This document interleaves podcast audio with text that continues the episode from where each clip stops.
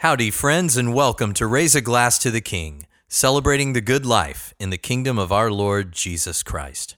I'm Johnny Simmons, your Toastmaster, and tonight's going to be a very short toast because I was up at the church all evening getting ready for tomorrow. Let us raise our glasses tonight to King Jesus, giving thanks to him for that he works things out for our good. Obviously, one of the readings for tonight is from Romans chapter 8, those old familiar words that we repeat so often. Let's consider them afresh tonight and give thanks to King Jesus.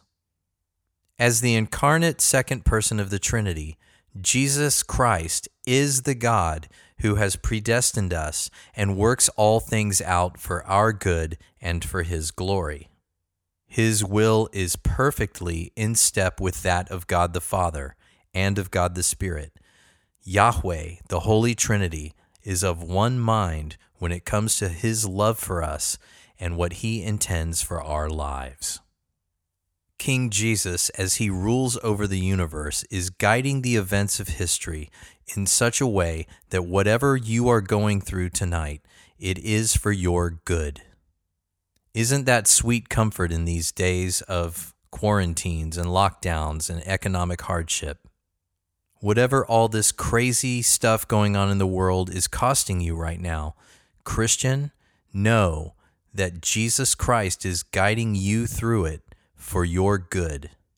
When this is over, and it will be, you will be closer to Him than when we began. And indeed, the suffering that you're going through cannot be compared with the glory that our Lord has in store for you in the world to come. Let's praise God and thank King Jesus for that.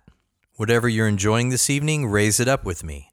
And here's to King Jesus, the ruler of the universe. He guides and controls everything according to the will of his Father, the will that he, his Father, and the Spirit had in predestinating us to be conformed to the image of our Lord Jesus Christ and to be revealed to be children of God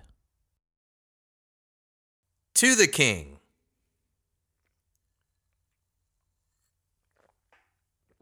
Ah, glorious. Thanks for joining me, my friends. I hope you have a great night. I hope you have a wonderful day of worship tomorrow. Tonight's toast was with a delicious Old Chub Scotch Ale from Oskar Blues Brewery in Austin, Texas. Please like, share, rate, review, etc., etc. You know the drill by now.